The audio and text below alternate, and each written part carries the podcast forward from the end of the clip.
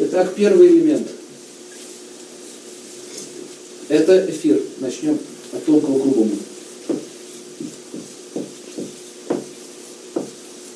На санскрите он называется Акаша.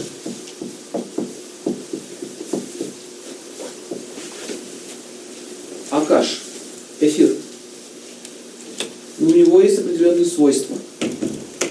Когда мы говорим про свойства, это означает, мы можем понять, чем мы имеем дело по его признакам. Это пространство, и эфир проводит звук. Эфир проводит изображение. Сегодня в эфире «Спокойной ночи, малыши». В каком эфире «Спокойной ночи, малыши»? Пространство. Понятно? Есть еще, у эфира есть таматра. Таматра – это то, что он проводит. Такое слово есть. Это звук. Он связан со звуком. Чтобы было еще более понятно, когда я говорю тюльпан, я произнес тюльпан, я перенес вам образ тюльпана. Благодаря звуку вы увидели тюльпан. Понятно?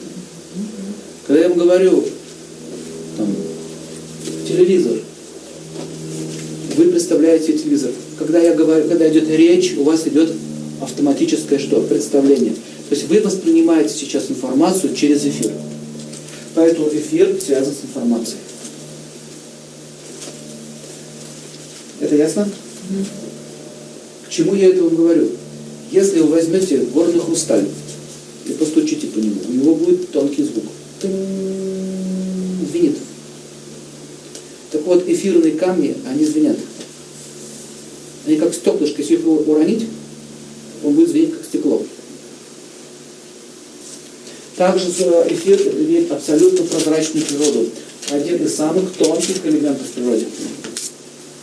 Отсюда вывод, что камни, которые абсолютно прозрачные, как слезинки, чем прозрачнее камень, тем больше в нем какого элемента? Верно. Эфира.